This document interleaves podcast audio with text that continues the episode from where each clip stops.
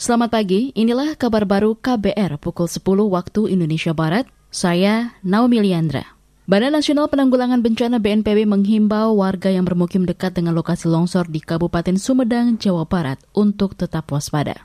Juri bicara BNPB Raditya Jati mengatakan, curah hujan tinggi akan berpotensi kembali mengakibatkan longsor terjadi. Ini bisa terjadi lagi dalam kondisi memang kalau ada curah hujan yang cukup tinggi, intensitas hujan yang cukup tinggi, makanya perlu sekali teman-teman memberikan edukasi kepada masyarakat tetaplah waspada dalam kondisi uh, masa lanina ini sampai Februari.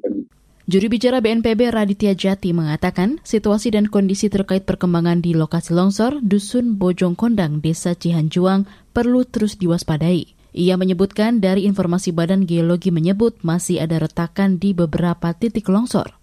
Dampak longsor yang terjadi di Sumedang pada 9 Januari 2021 lalu tercatat ada 29 korban meninggal dunia, 25 orang luka-luka, dan lebih dari 1.000 orang mengungsi. Kita beralih ke berita selanjutnya, di mana warga Jakarta diminta lebih disiplin menerapkan protokol kesehatan. Hal ini disebabkan kasus COVID-19 di ibu kota terus meningkat tiap hari. Berdasarkan data Satgas COVID-19, penambahan kasus COVID-19 di Jakarta ini mencapai 3.300-an kasus terbanyak dibanding provinsi lain.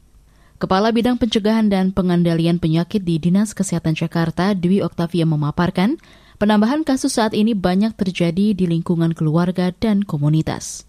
Presentase kasus positif sepekan terakhir di Jakarta sebesar 18,9 persen. Angka itu masih berada di atas standar Badan Kesehatan Dunia WHO, yakni 5 persen.